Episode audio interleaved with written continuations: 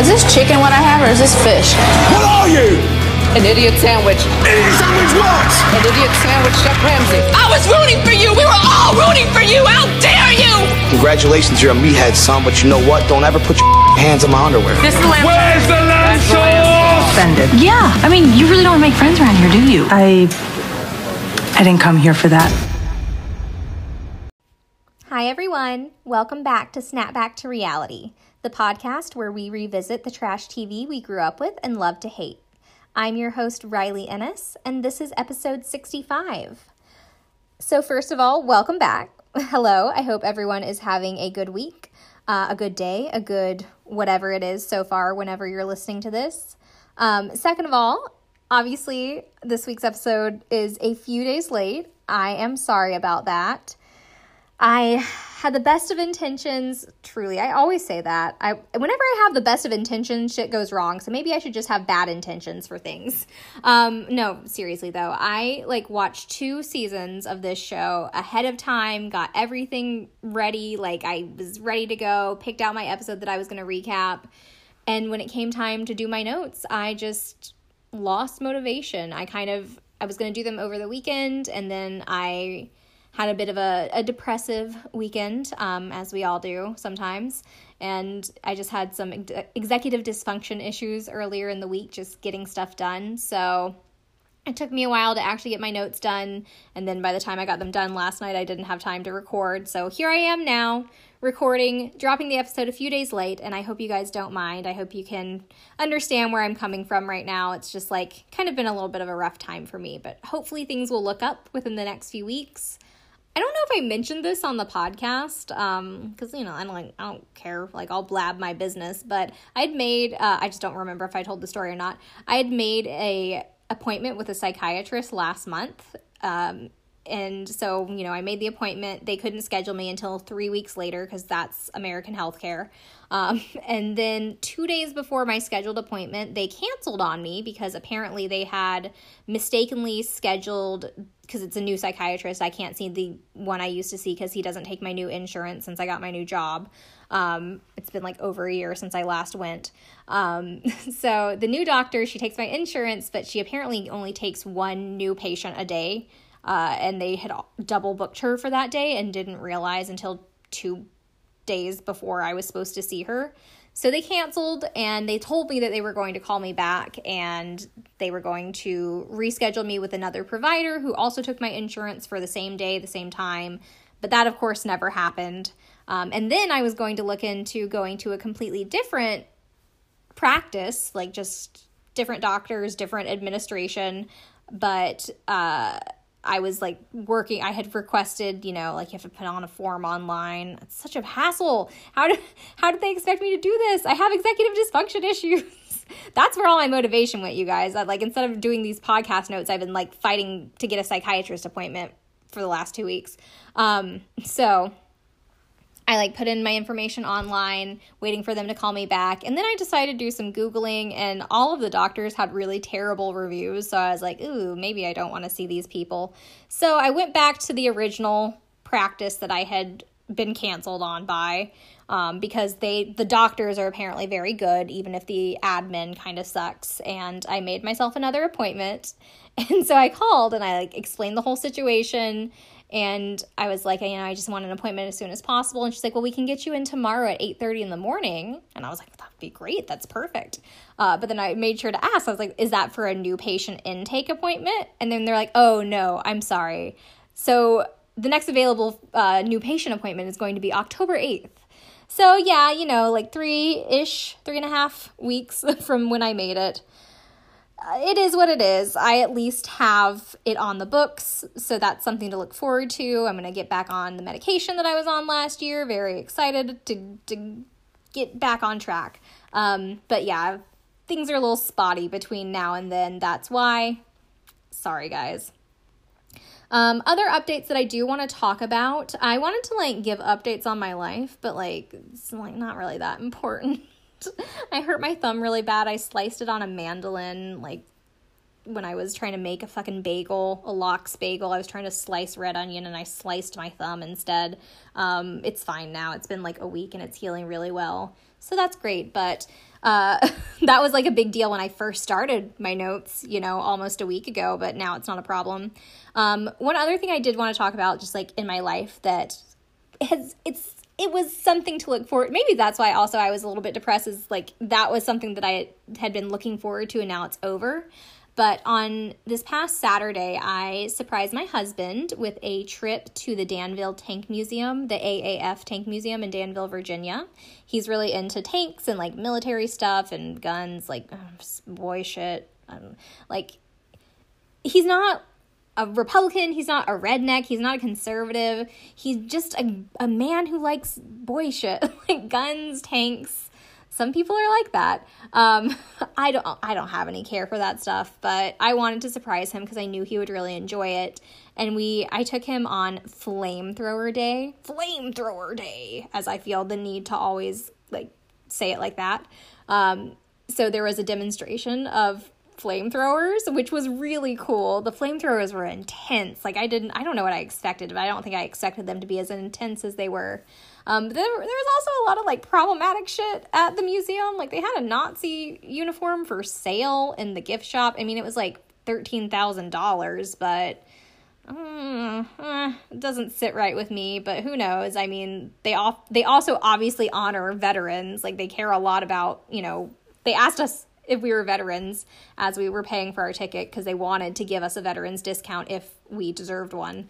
So uh, mixed feelings, but it was pretty cool. The flamethrower show was really cool, and it was great to surprise my husband. So that was a fun little excursion. Um, but that's what we did Saturday, and then like as soon as we got back Saturday Saturday afternoon, like my motivation, my mood just crashed. But oh, I did I did make a TikTok of me surprising him and of the flamethrower demonstration. So if you have any interest in seeing what that was all about, you can see it on my TikTok. It's at Rylee said so, R Y L E E. If you don't know how to spell my name. Um, okay, so one other thing that I do want to talk about before I get into actual reality TV is just like what's happening in the world and what has come out in the news this week since it's not even in my notes because I like didn't this has been long since I wrote the fucking beginning of my notes. Um, but the the the crimes against humanity that are happening at the ICE detention center is the concentration camps um, in Georgia, and who knows where else in the country regarding women who are being forcibly sterilized. Um, I've also seen like there were reports of not only that, but D&Cs, which I don't know if that just means unconsented to D&Cs or D&C in the meaning of like an abortion. Um, but regardless, this is literally like crimes against humanity, war crimes, signs of genocide. Um, it's just horrific.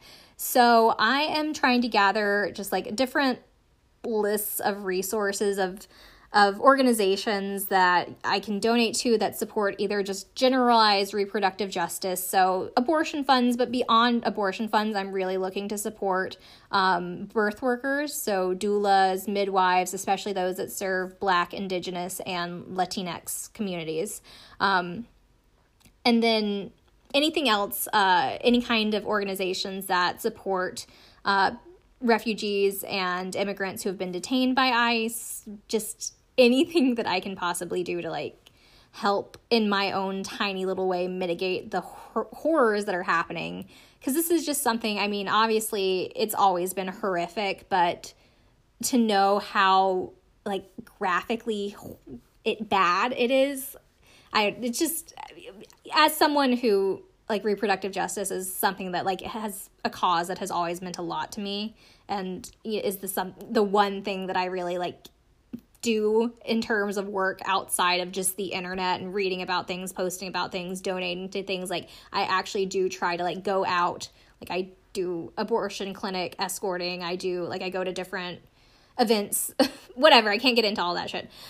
It's just this is something that's really like important to me.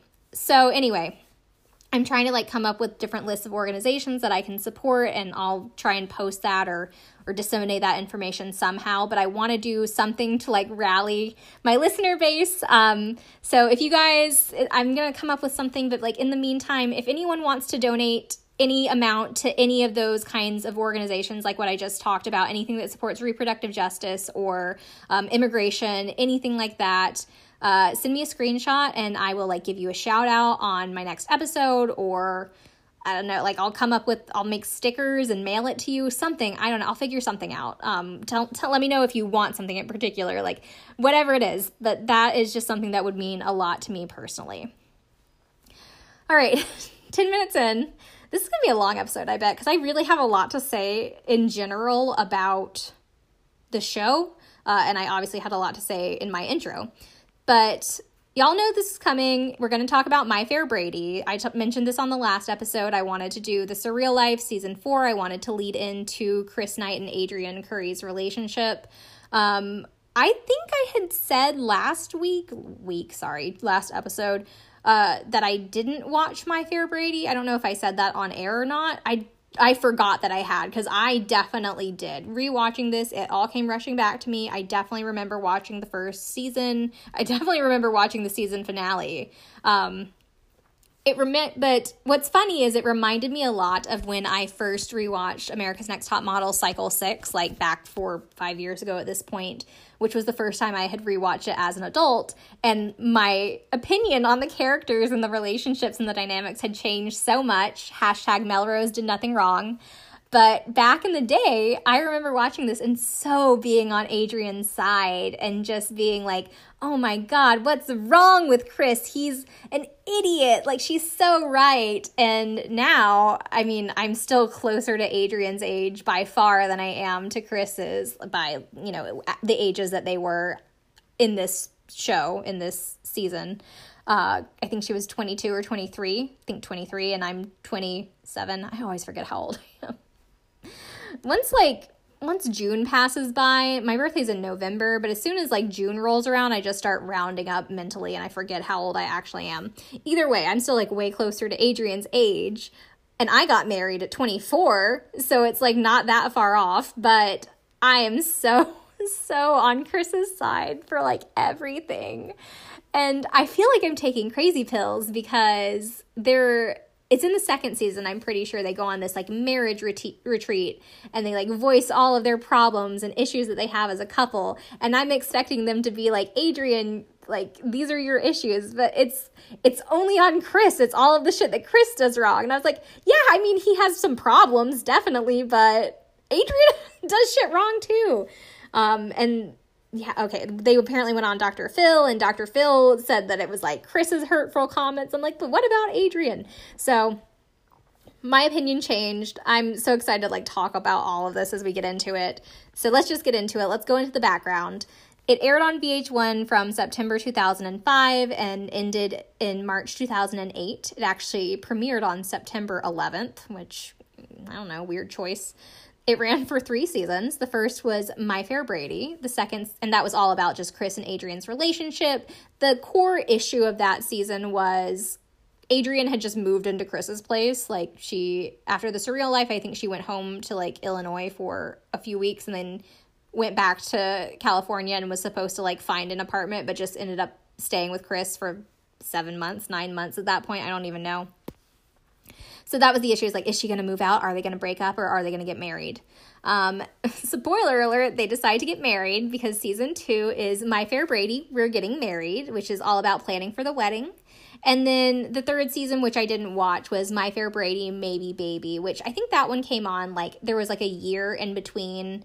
I think the first and second season aired pretty closely between one another, and then the third season aired like a year after the first se- the second season had finished. Um, so I didn't watch that one. I feel like that one just didn't have as much relevance to whatever I wanted to talk about. Um, and I think the whole, just based on the overview that I read about that season, the entire plot of that season was are they they might want to start a family or Chris wants to start a family and Adrianne's not sure, which I thought that based on what she had said on like the surreal life and some of the episodes on my fair Brady, Adrianne was always sure she wanted to start a family eventually, but Chris like had never wanted kids because I don't think he ever had like at that point he didn't have kids, and to this day I'm pretty sure he still doesn't have kids. So whatever, I didn't get into the third season, but those were the three seasons.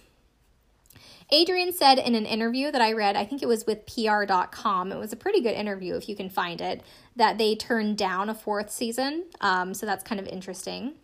And obviously, it just chronicles their relationship. Um, it was based off of the pitch that Adrianne made during the Surreal Life Challenge.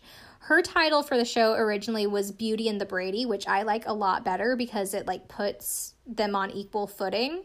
Um, just you know, like she's included as the beauty, and the Brady is like not an insult, like the Beast kind of is. Like I don't know. I think that one is kind of cute, but Chris has said in a few different interviews that My Fair Brady is a pay- play on My Fair Lady, obviously, but because he sees it as a Pygmalion like story of him, like he thought the plot of the first season was supposed to be like him transforming Adrianne, or like they just had this unlikely relationship, like in the original Pygmalion, like where the statue comes to life. I don't know, a little bit confusing, uh, but whatever. Um, oh, side note about the the the pitches that that episode of the surreal life. Da Brat won that challenge with her pitch which was a show i think it was just called brutally honest where she is just going to be like a bitch to people. Um, but it never came to fruition even though she was supposed to get a show out of that but that's hollywood baby. Um, and then oh here's here's another quote from their interview with pr.com it's kind of just about their experience with production and with filming. So uh, I think Adrianne said this. They almost stopped filming on the second day of production because they thought we were going to break up when he started bringing up, wouldn't it be great for the show if we had her move out? so, yeah, like production even literally thought that they were going to break up. Also, they said that they had like transformed Chris's house. Um, they had cameras on the ceiling to monitor where they were. And then they like there was a downstairs bedroom that they sort of used as the the home base for the crew operations um, and the garage. Uh, Chris says they took almost all my furniture out, painted every wall, and changed everything about my house. They also removed everything I own from my garage and my downstairs bedroom and turned both into a studio. There are about 20 to 30 people here in this house for three weeks and a skeleton crew at night because it would slow down after we went to bed. But yeah, they still did have people in their house at night in case something was happening that was basically it in terms of the background of the show itself. So, the episode that we're going to talk about today is the finale from season one because it's very dramatic. Um, and like I said, I remember watching this back when it aired and I was like very invested. I I was like fully just like I was Adrianne. I was like living as her as I was watching it. So, um I was between this and the season 2 finale, The Wedding, cuz they're mostly because of the night before the wedding or a few days before the wedding when Chris and his dad and Adrianne and her dad all go out for dinner together and Chris and his dad get drunk and his dad basically just starts like talking real shit to Adrianne and being like, you're going to destroy this relationship with the way that you like treat Chris.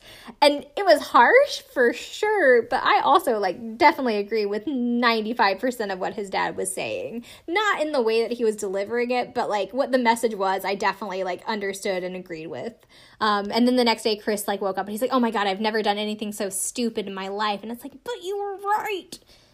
Anyway, so, season one, episode nine, this episode is called To Brady or Not to Brady. So, oh, and uh, just as like the context of the season. So, like I said, the whole uh, plot, the whole narrative thread of the season had just been that, like, should Adrianne move out? If Adrianne at this point has decided that if she's moving out, they're going to break up. Um, and then Chris has just like wanted to like have a relationship with her. Like he wants to have a relationship with her. He just wants things one he recognizes that she's young and he wants to make sure that she like becomes an independent person in her own right. And two like he wants their relationship to move at a slower pace than what adrianne expects but he still wants to do nice things for her. So he had taken her on a trip to puerto rico and that's where we open. Oh, and we do get the theme song, which is one of those songs that just plays in my brain in the little jukebox of my memory constantly at all times. Uh, watching two seasons, well, the season the theme song changes from the first season to the second season, but it's the same like little tune. Um, just I feel like it probably just like short circuited my brain a little bit. And maybe that's why I'm so depressed because it's just too damn catchy but it sounds like there's children singing it. Uh, I feel like I should have to sing it, but I don't want to. Just look it up. Um, it's so fucking catchy, though. I hate it. I love it and I hate it. It's too catchy. But after the theme song, it opens with Chris and Adrianne on their last day in Puerto Rico. And so Adrianne's like, today is a sad day. It's a day of tears, which is just rough. Uh, but basically, what had happened the night before was she asked Chris for a firm commitment, and Chris she says Chris told her that he wasn't sure what he wants, but that's not so much the case as Chris knows what he wants. It's just not the exact same thing as what Adrianne wants, which is to get married right now. Uh, I think this at this point they'd been dating for less than a year, um, or maybe a year, but I feel like it was between seven to nine months later. Um, so they pack up. They kind of snip at each other as they're packing up. Uh, Chris like wants to put his wet shoes in Adrianne's luggage, which is weird because just like pack your own fucking wet shoes. Why are you gonna put it in her luggage? Um, but at one point, Chris is like, okay, whiny ass. And Adrianne whines back in the whiniest voice, I'm not whining. Something to that effect. Just very whiny. And as a semi professional whiner myself, like it takes one to know one. So Chris Chris has a talking head here where he says it hurts to not be able to make someone happy, but his head isn't in a place where he's ready to make that move, which is fair. Um, he made a good point in the previous episode. I think it was the previous episode where he said like he hates that he just can't do something romantic for Adrianne, like take her on this fabulous trip to a tropical locale without there being a proposal attached to it. Although I can and I can relate to Adrianne in the sense that I was feeling very similarly before I got married because I never got engaged. Um, I basically just put my foot down. I was like, "We're gonna get married," and then we got married six weeks later. But at that point, we had been together for six and a half years, and I was just like ready to get married. Uh, but I remember at one point we were planning an anniversary trip to Asheville, and Andrew was like, I'm not proposing. I just want you to know that like ahead of time and I got really upset, but I did appreciate him letting me know so I like didn't have to spend the entire vacation like waiting for the perfect moment when it was going to happen when he was fully just like not doing it. So Adrianne cries in a talking head and I hate this so much. There's a lot to unpack here. She says, Everything around us tells us we're perfect for each other, other than Chris's brain. Well, fuck your brain. Go marry your brain. Be happy with your brain until you die. It's like if one of the things, if the only thing that is telling you you're not perfect for each other is the brain of one of the people in the relationship, that means you're not perfect for each other. Jesus Christ, Adrianne. So they arrive back in LA, and uh, Adrianne like gets off the plane, and she's immediately like, "I have to smoke a cigarette." And Chris is like glaring at her. Things are kind of tense. Um, and then they get in the limo, and Adrianne. That's this is the thing. She just she loves to pick a fight. She loves to make a comment that just is just bitchy, and she'll play it off like she's just joking it's I don't know, it's a very specific style of communicating, which is I guess kind of manipulative, like is the way to describe it. It's just really shitty. It's just not good communication. Adrianne has extremely poor communication skills. what the fuck do I know? I don't know. I'm not a psychiatrist, but this is this is my assessment. So she tells to him in the limo, she says, "Oh, we're almost home. Almost to your house." Um so then they get there. Things are still really awkward and tense. And Chris says that Adrianne just doesn't understand his position, but she'll keep digging at it and digging at it. So, like, that's what I was just saying, where it's like she'll just make these comments. Like, I think, I don't know if I mentioned this later in, yes, here it is in just a second. So, the next morning, Adrianne goes to look for apartments to, to stay at so that she can move out of Chris's house. Um, and she says, if he wants to push me away, I'll show him just how far I can go, which is not healthy. Again, like that's don't, if someone's pushing you away, like just don't lean into that. You should like communicate with them and like have a conversation about expectations. Uh, so she meets with a realtor. She sees a few different places. Of course, they're all very, you know, kind of meh, dingy, run down, just like shitty apartments compared to Chris's gorgeous home in Manhattan Beach. And she really awkwardly, like, I don't know if this is for the benefit of the cameras or what, tells the realtors, like, she's like, yeah, well, I gave my boyfriend a commitment ultimatum, so I'll probably be moving out soon. They're just like, um, okay. So when she gets back in the car, she calls her friend Jane Wiedlin of Surreal Life Season 4 and tells her that she's pretty sure that she and Chris are going to break up. And Jane is very sweet about the whole thing. But there was this whole thing that happened at the beginning of this season where they went to Jane's birthday party together and everyone was drunk. They were all having a good time. Jane and Adrianne kissed while Chris was right there, which is fine, I guess. Like Chris, no one seemed to mind. And the thing that bothers me is because it's like Adrianne obviously just like doesn't care. Like she's like I think she thinks that kissing women doesn't count, whereas I'm pretty sure Jane is actually bisexual. Um, so it's just like I don't know. I feel like Adrianne could be a little bit flippant about things because, like, obviously to her, like it didn't count that she and Jane kissed because then Jane said she wanted to kiss Chris, so Chris and Jane kissed, and Adrianne was like angry and jealous for days and was talking so much about how Chris French Jane and Chris was trying to say like I didn't French, there was no tongue, like the mouth was open a little bit, but I believe there wasn't tongue. Anyway, it was like a mess at the beginning of the season, but that's just the thing where she like takes one thing and she like harps on it for days on end and just keeps bringing it back up and there's no way for Chris to like move on from it. So, anyway, she and Jane talk. She explains that she's looking for an apartment for herself, and Jane offers her a place to stay. I get an ad break at this point. I was watching on Pluto TV. There's so many fucking ad breaks. Um, but I got a Trump ad, which was horrible, and then I got a Biden ad. So I guess it balances it out. Uh, so let me just take this moment as an ad break for myself to say, um, American listeners, please vote for Joe Biden in November. If you are eligible to vote, please vote, and please vote for Joe Biden. He is not a person that normally I would endorse, but this is my platform and I gotta do what I can. so she gets back home, or back to Chris's home, as she would say. Um, and Chris asks Adrianne what she did that day, and she tells him that she looked for apartments. Also, she tells him that she found a place to stay until she gets a place of her own, meaning she can go move out and stay with Jane. So he seems a little bit bemused. He says that all of a sudden he's hearing not only has she looked at apartments all day, she also has a place to move into and says that it's a punch in the gut. Um, also, in this scene, Adrianne is wearing a black tank top bedazzled with Mrs. Knight on it. So I'm sure this is a bit of a mind fuck for Chris. It's a mind fuck for me just watching this because, one, where did she get that from? Did she have it custom made? Did someone gift it to her? It's like a like a bachelorette party gift or a bridal shower gift or something like that. They're not even engaged yet. Is she just trying to like not so subliminally message him into proposing?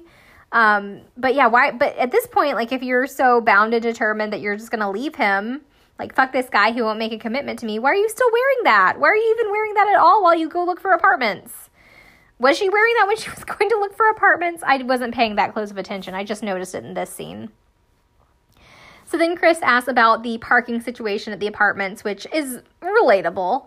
Um, basically, just trying to find out if there's a place for him to park. And she says that she already told him her ultimatum if she moves out. They either get engaged or she moves out and they break up. So, to me and to Chris, this was never really made clear that she was going to break up with him or they were going to break up if she moved out. Like, it definitely has been kind of a messy plot line throughout the entire season because at first Chris wants her to get a place to stay because that had always been the original plan. Um, which in that case, like he really shouldn't have either let her move in or let her stay for as long as she did because she does have a point that at this point, like it's impossible to go backwards. But uh, then she, so she didn't want to move out. Then he was like, okay, I think at that point she wanted to move out. Then she said she was going to look for apartments. Then he didn't want her to move out. And then he said, okay, you can stay. I want you to stay. I'll miss you when you move out. But she's like, no, no, no, I can't live with you without a commitment because it's, it goes against my religion. My family won't approve of it, even though they'd been living together already for seven months at this point. It's all very confusing, like I said. Um, but it was never really made clear. However, she says that she's confused in her talking head here because Chris is acting like he didn't understand her ultimatum when they were in Puerto Rico. So we cut back to a scene from the previous episode where Adrianne is saying, If I don't get a commitment, I'll move out. And then there's like an awkward cut, and then she says, The relationship's over. But I feel like this was definitely an editing trick because she was probably just saying, like, the relationship's over in some other context. Like, she could just be saying, like, you know, if we don't see, if I move out and we don't see each other every day, the relationship's over. Like, that could be and they just chopped it and put it in there to make it seem like I don't know. I feel like this is very pro Adrianne editing. I just don't remember that moment happening in the actual episode. So then Chris brings up a good point here. Again, I'm sorry that I'm a Chris stan. I just like he's making some great points. He says, Do you see the problem for me here, though? Even at this point, if I wanted to, you're forcing me to make this commitment. And then she like tries to cut him off. She loves to interrupt. Um, and she says that she's not forcing him. I'm just telling you my decision is all, is what she says, which her decision is that they're getting married or she's breaking up with him. But Chris says that life isn't like that for healthy couples and you can't make unilateral decisions. Very valid very healthy mindset for a couple. Compromise, like be on the same page with where your relationship's going. But uh, Adrianne refuses to listen to him. I mean, he makes all the valid points, and she refuses to listen to him basically for the entire two seasons that I watched. So she says that she can't live with Chris anymore without a commitment because it makes her feel awful. So this is what I was saying earlier, where it just like something to do with her family not approving. It's against her morals. And even though she's a model who, like, I don't want to, like, I don't. It's okay. I'm not trying to get into any kind of weird slut shamey or like. It just feels like she is using the moral argument where it's convenient. And I do agree with Chris in this regard because she is in an industry where you are around people who are you know, shacking up with other people and gay people. That's against your religion. And she was, you know, it's just like, I just, I don't understand. but she says, you know, they want the same thing. They want a love from each other. And she says, except, and he says, except for you, it requires, she cuts him off again, to be an honest woman. Chris says, what's the concept of an honest woman? And so then Adrianne goes on to say Chris was obviously not ta- taught morals. So again, this is just like so you're turning around on Chris and making it like he's a bad amoralistic person because he doesn't want to get married 7 months into the relationship. Um it's just like so why was was were the last 7 months fine and not amoral, immoral, but now like you're over the threshold and now it's unacceptable? Uh Chris says Adrianne is the last person to be preaching about morals. Like, okay, like I'm saying, like gross. I don't, I don't know where he's coming from with that because I feel like his is more of like, well, you pose naked, so like, where are your morals? That's like its own separate thing. I just think it's more so of like if you're gonna use your, she uses her religious background, and her religious background is Catholic, and so yes, that is against the Catholic religion to be living together without being married and having premarital sex but also to be like posing nude and hanging out like with gay people and stuff and like this industry. I don't know. I don't know. I don't I don't want to slip back into like my old mindset of like being slut shaming because this is like I'm I'm trying to evolve past that. So call me out if you think I'm crossing a line here. But I feel like I hope you understand what I'm trying to say in terms of like I feel like she's using it. I, I agree with Chris in terms of like I think she's using it when it's convenient to her to get what she wants. So Chris says now because she's giving him an ultimatum, like he thinks it's better for her to move out. And Adrianne starts crying. There's very dramatic Spanish guitar music playing in the background, and she storms out. She says that in her talking head, maybe Chris isn't happy, but she's been ecstatically happy their entire relationship. Except for all the times that they argue. Except for like when you were so angry with him for two weeks because you thought he French kissed Jane except for like the entire last day of Puerto Rico where you said it was a day of tears and sadness. None of that seems ecstatically happy. However, VH1 does give us a flashback to a couple of their like lovey-dovey sweet moments from the season because I don't want to take away from like the good times in their relationship. They did have plenty, I'm sure.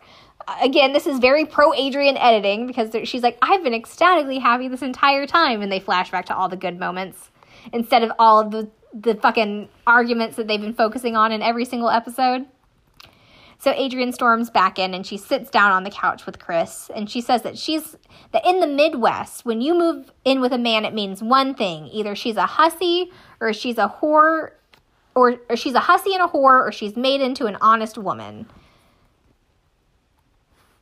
And so, okay, this is where I wrote my notes.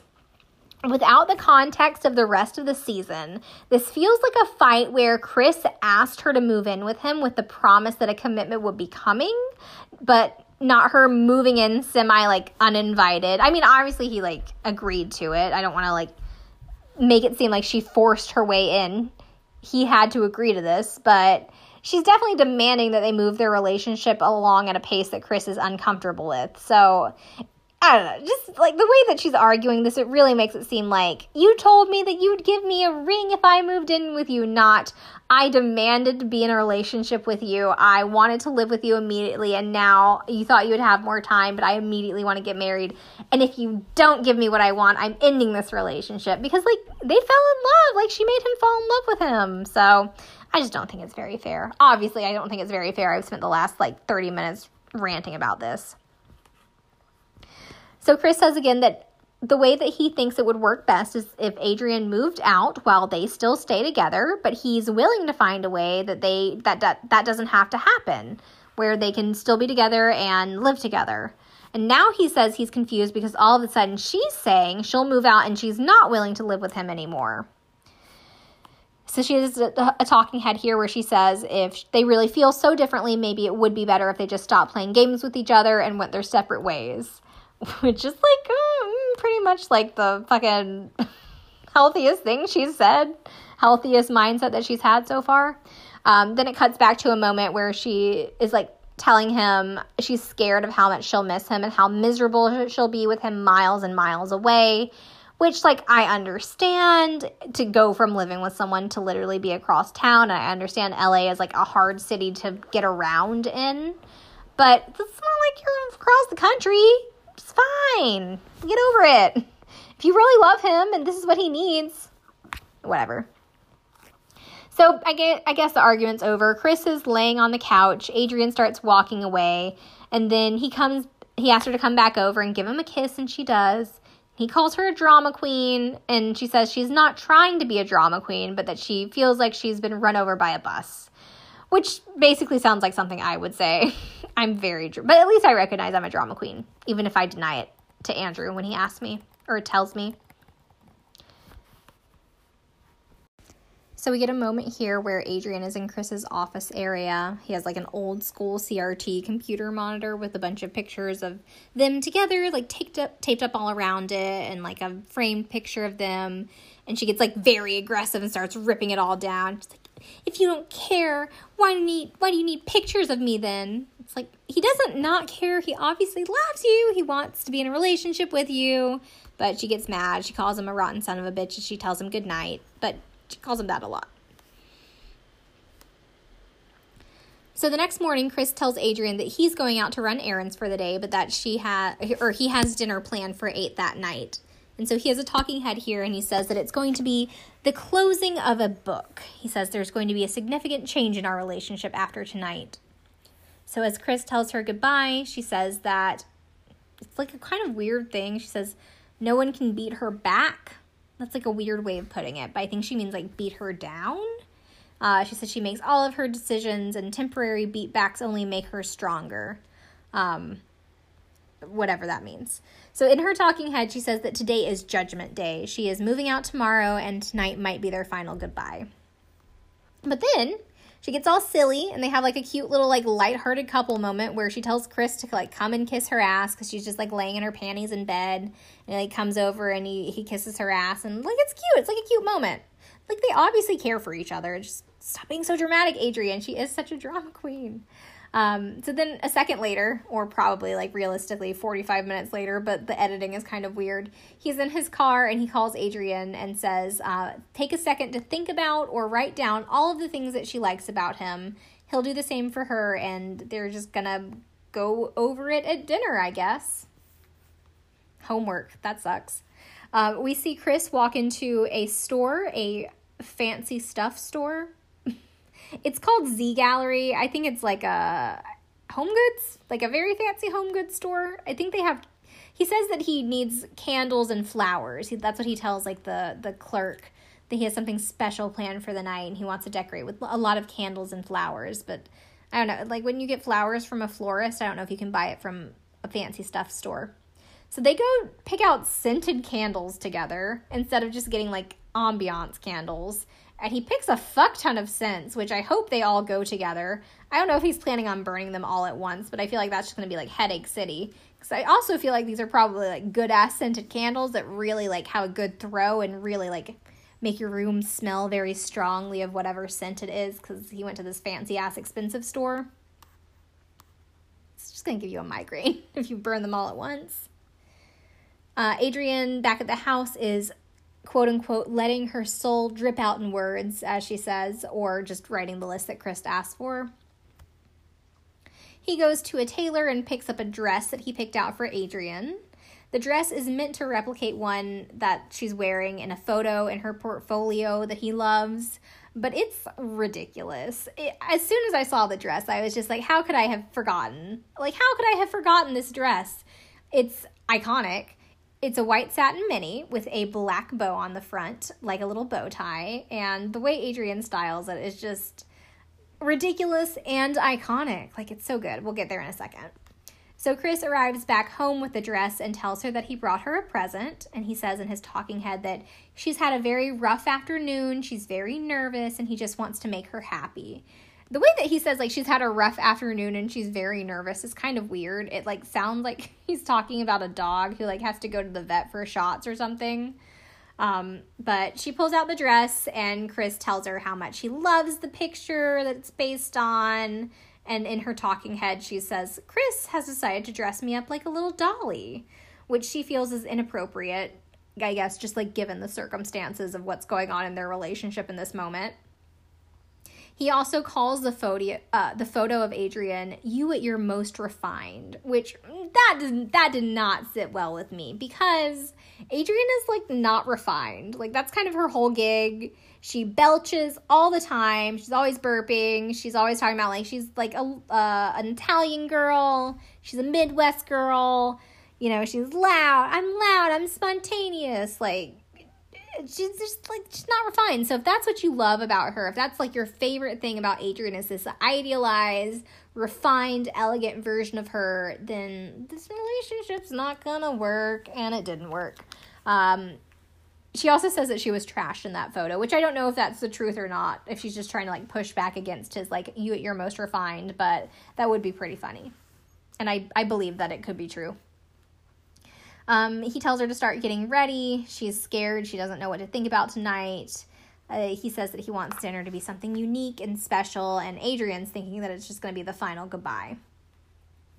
So Chris is seated at a table in his kitchen waiting for her, and this is when she walks in wearing her iconic, ridiculous Adrianne season finale look.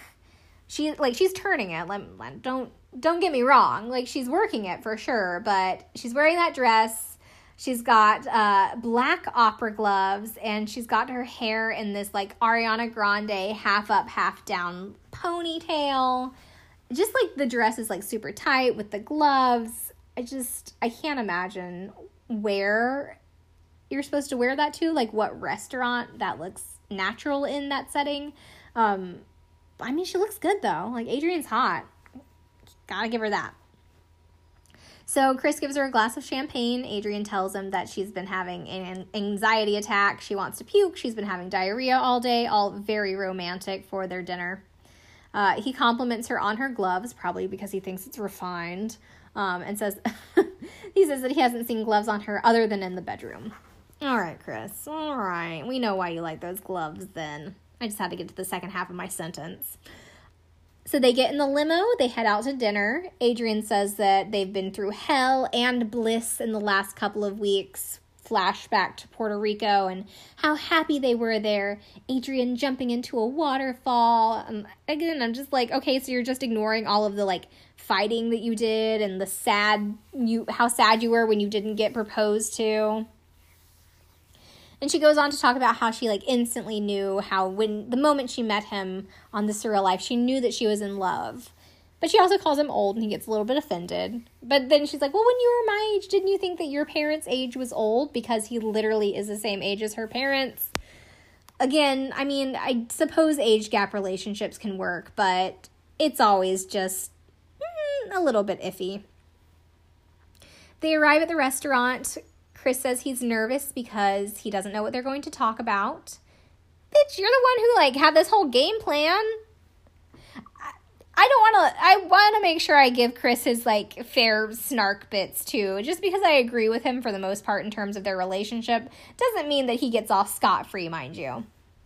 Um, so they cheers, they like clink their champagne glasses, and Adrianne says, To you picking a woman too strong you can't control. And Chris replies, To you picking a man as too stubborn to change, which, again, all bodes very, very well for their relationship.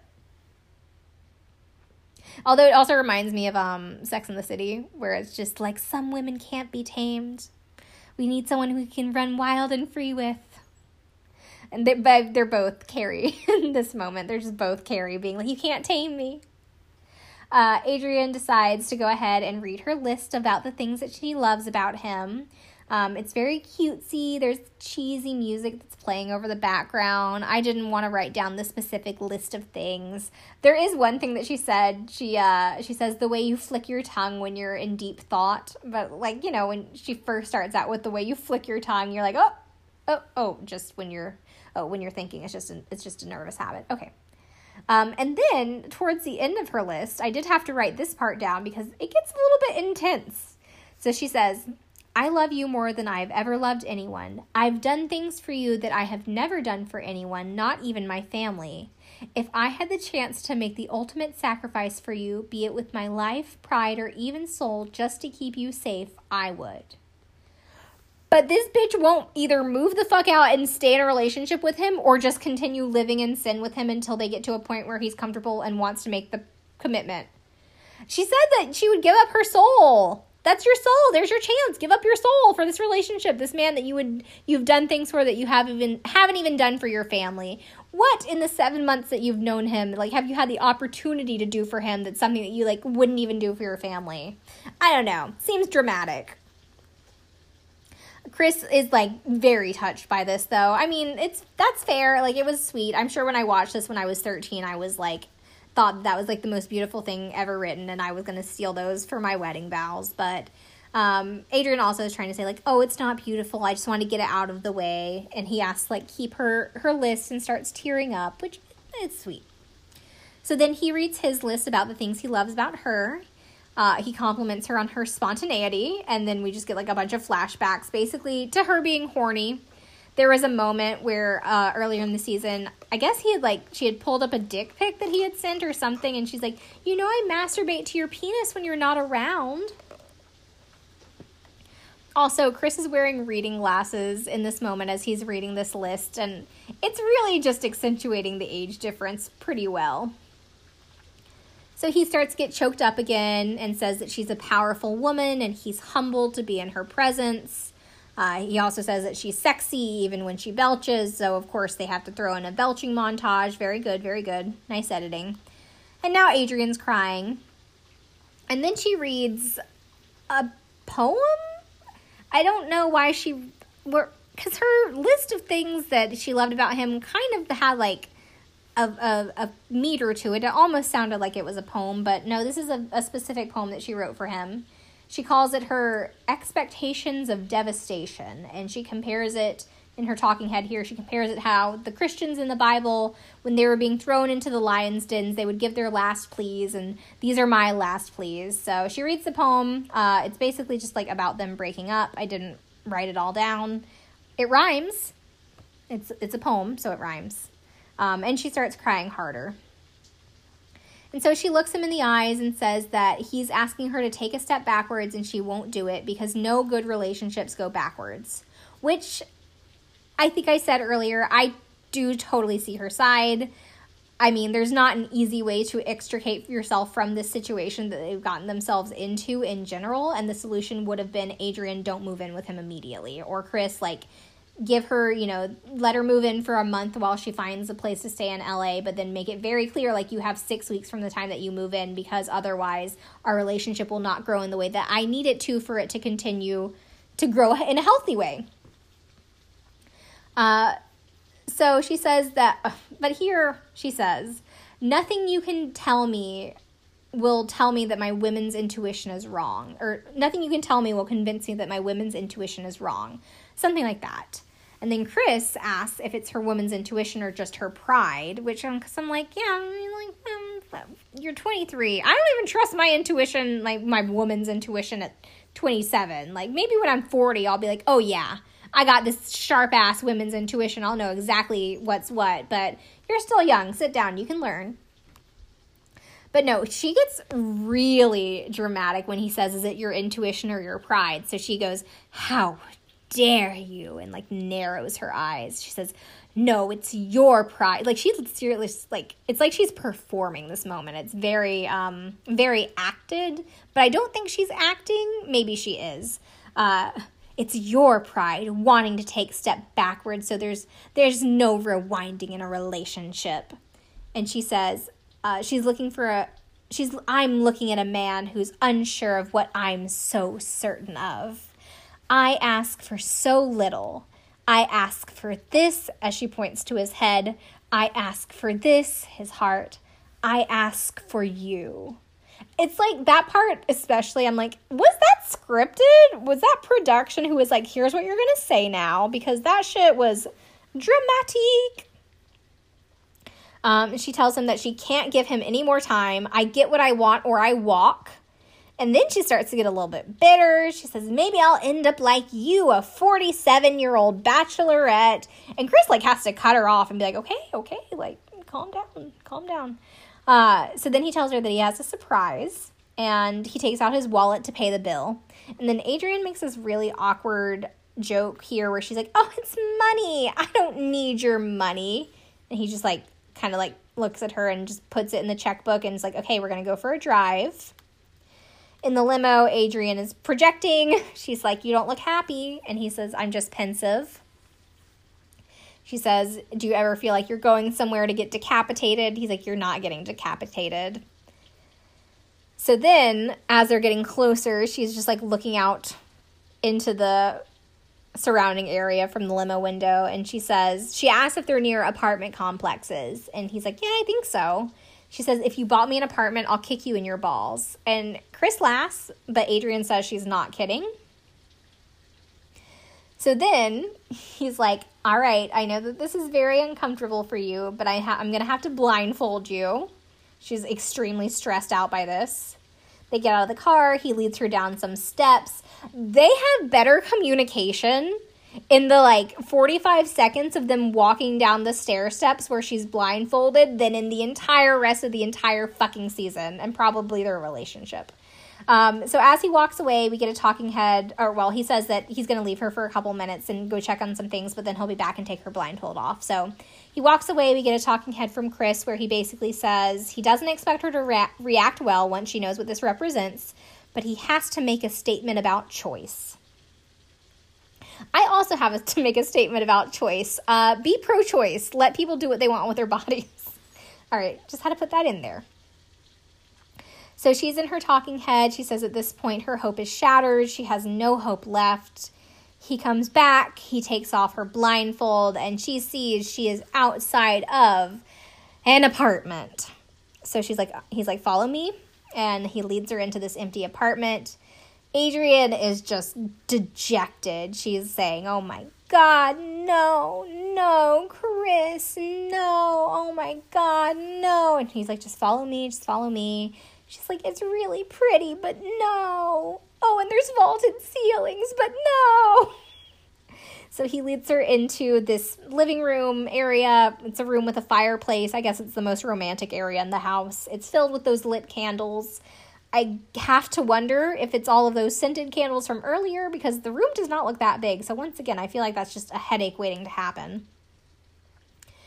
So he leads her into the center of the room. He starts giving her this speech. And at this moment, this is a very specific, like, sensory memory for me. There are some fucking wind chimes happening somewhere in the background, somewhere in the house or the porch or the open door. I guess before production was just like, I don't know why the AD didn't like call cut and be like, someone get the fucking wind chimes. Um, but yeah, I just, that was a very vivid memory of me like once i heard those wind chimes it just took me back to watching this at my mom's house when i was like in seventh grade or whatever So he tells her that he wants to be ha- he wants her to be happy and complete and he believes that means autonomy and for her to not be dependent on anyone, which is healthy. I'm still on board. So he says that this is what this is for her. Basically, this apartment is a home that she can make her own. He says that you can you can make it what you want. You can be who you want here uh, without anyone telling you what to do or who to be. Again, all very healthy, but Adrianne is like ugly crying and upset, saying she doesn't want it. And Chris is choked up, he's crying too. Uh, she said, and he's, you know, saying, This is what this can be for you. Here you can start your life, or you can come home with me. And Adrianne starts crying and says that she can't. And then Chris pulls out the ring box and he asks her to marry him. I don't agree with this. When I now when I was watching this as a fucking kid, you bet your ass, you bet your ass. I was so upset when I thought that they were gonna break up, and I I was did a full 180. My emotions flip flopped on that roller coaster when I found out that he was proposing. Because oh my god, isn't it romantic? True love. Um, and but I mean, turn her loose, Chris. I mean, I'm sure you love her but you know it's not right. You know she's not right for you. Everyone in your life knows she's not right for you. That's actually a big point of the next season is like there's drama because Chris's family doesn't want to come to the wedding. But I just hate the way this is positioned basically saying like the choices are either you can become an independent woman or you can come home with me and you will not be an independent woman you will not be complete you will not be able to like make this life your own or whatever, which I know isn't what he meant, but it's like the implication that he made with the way that he gave that speech. Of course, Adrianne doesn't care because that's all she's ever wanted is just to have him propose to her, but she's still huffing and puffing and crying, trying to recover from her near panic attack. And Chris is just, you know, also crying, saying that he never wants to lose her. And he officially gets down on the one knee and asks her to marry him. She says yes and she says in her talking head that it was everything she wanted it to be, and she's so fucking happy. Ma'am, you literally thought you were about to break up. Like, you were about, you were just blinded by emotional pain in that moment when you thought that he was about to like kick you out and have you move into this apartment. This is not the proposal that you dreamed of. And then Chris says in his talking head that he's done something very unusual for him, but it feels good and he needed her prodding him. And I was just like, Chris, Chris, what are you doing? You're being gaslit by Adrianne into thinking this was a good idea. So he slides the ring on her finger and he says, I'm committed to you now. Will you live with me happily? Will you compromise with me? Adrianne nods yes to all of this, but we see how that goes in season two. And it ends with Chris telling her that she bagged her Brady, and she says, No, I bagged my knight in shining armor, which is clever. Again, I kind of wonder if it was scripted, but that was cute.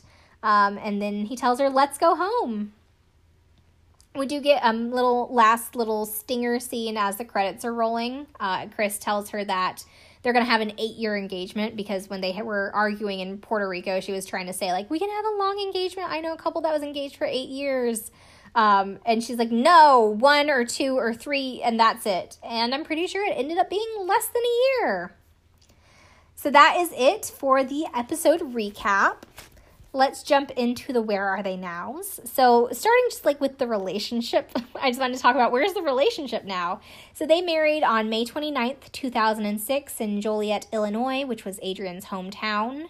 The wedding is so- shown on season two finale, like I said. Uh, they also starred starred they were on an episode of the Celebrity Paranormal Project together in 2006.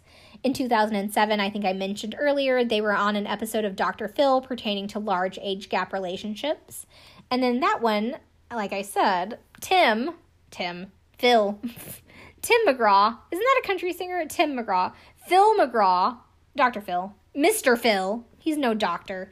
Mr. Phil predicted that their arguing, uh, their style of arguing, particularly Christopher Knight's hurtful comments, was a strong predictor of impending divorce, which, I mean, isn't incorrect, because they announced their separation on May 29th, 2011, which was also their fifth wedding anniversary. It came via a statement from their manager. Chris filed for divorce in August of the same year, and by February 2012, Adrianne reported that the divorce had been finalized. Um, reportedly, it was an amicable split. They said Adrianne said it was no big deal. She was the one who told Chris to file, so that's that. Apparently, they they were fine with that. So, in terms of their actual individual where are they nows, I wanted to start with Chris. He did guest star in an episode of that 70s show um, with his Brady Bunch co star Barry Williams. That was in 2006, so right around the same time that My Fair Brady was airing. He was part of VH1's I Love the 70s Part 2, um, hosted the game show Trivial Pursuit America Plays in 2008 to 2009. He also hosted a series of game show specials for the Michigan Lottery called Make Me Rich that aired periodically from like 2009 to 2012. Uh, he married his fourth wife. Um, her name is Cara Kokenes, I believe. They got married in November 2016. That was uh, probably the best thing that happened in November 2016. Uh, had an HGTV special miniseries with his fellow Brady Bunch castmates called A Very Brady Renovation. Um, it featured the six remaining members of the Brady Bunch um, joining forces with HGTV renovation stars to renovate the iconic Brady Bunch home in Los Angeles. It aired in 2019. I wasn't aware of this. Uh, this sounds like something that would be like a really fun, pleasant, relaxing watch. So I'm probably just gonna like watch that for pleasure tonight after I get done recording this. Um, now he has a line of home decor called Christopher Knight Brands. He's just like a general sort of entrepreneur entrepreneur kind of guy. Um, seems like he's doing pretty well. All right, Adrianne. I have shit to say about Adrianne and what she's up to. So she did uh, a couple of Playboy covers, at least a couple of different pictorials in 2006. She definitely had a cover in 2008. She was in the 2008 film Jack Rio. Um, between November and December of 2010, she worked as the resident celebrity gamer panelist judge on the series of The Tester, which was a reality TV show on the PlayStation Network. Okay. Uh, she's like apparently into like she's like a big nerd. She calls herself mistress of mistress of the dorks or queen of the nerds. She goes she went to a lot of Comic Cons back in the day. She hosted live coverage of BlizzCon for DirecTV in 2011. She also hosted live um, from E3 for Namco Bandai in 2011 and 2012. She met movie trailer actor, movie trailer voice actor Matthew Rhode while they were playing Hearthstone on Twitch. I don't know if he was on Twitch or if she was on Twitch, but they met doing some nerd shit back in 2015. They got engaged in 2017. They eloped in Glacier National Park in September 2018. They just celebrated their two year wedding anniversary a couple days ago. So now they live in Montana, where she has a lifestyle blog and she sells Avon for a living. Um, so Avon is my understanding is a multi-level marketing company and i clicked into her instagram like all of her posts is just fucking her shilling avon uh, I saw somewhere where someone had commented and was like, I, I can't support you doing an MLM. Uh, and she was like, it's not the same thing as Mary Kay where they force you to buy stock. I don't even build a downline, blah, blah. This is like a real established company. But I'm pretty sure it's still an MLM. So that's pretty disappointing. Um, also, she has slightly like MAGA vibes in a lot of her posts. There's like one post of her with an American flag wrapped around her body that I'm pretty sure she turned off comments on. Um, at the very least, they're libertarian. Uh, there was another post where I think she originally had a co- like a caption about social justice warriors because there were hashtags for hashtag SJW cringe, and there were some comments that were like, "Yeah, Adrianne, thanks for speaking the truth. Like you're not like all those other model girls."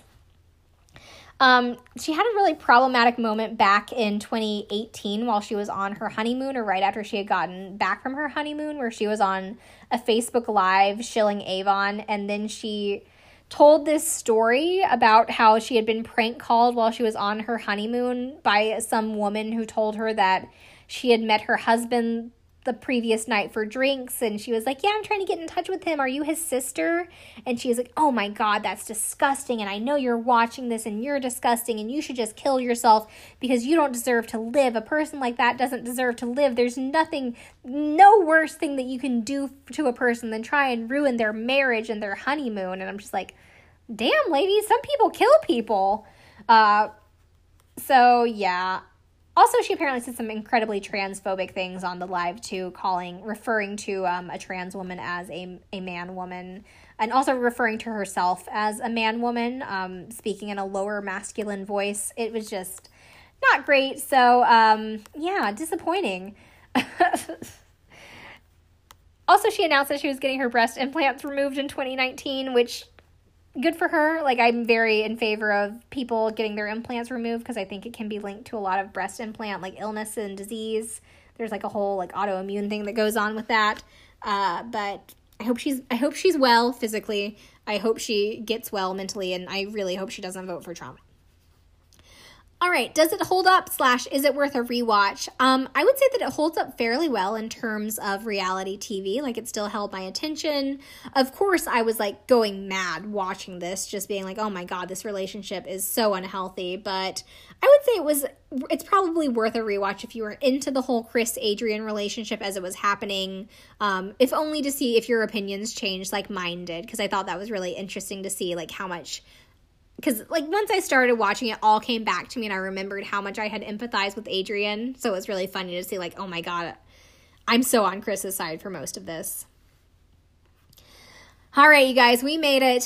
Thank you so much for sticking with me. Once again, I always appreciate so much everyone who listens to this. Uh, like I said earlier, if you provide any kind of donation to reproductive justice, abortion funds, doula, midwives, um, immigrant rights, uh, refugees, anything like that, anything that can help mitigate the horrors of what's happening in terms of the concentration camps in America. Like I I can't even speak to it. I don't know. But send me a screenshot. I'll figure something out. Even if it's just a shout out, just do what you can. We'll all do what we can.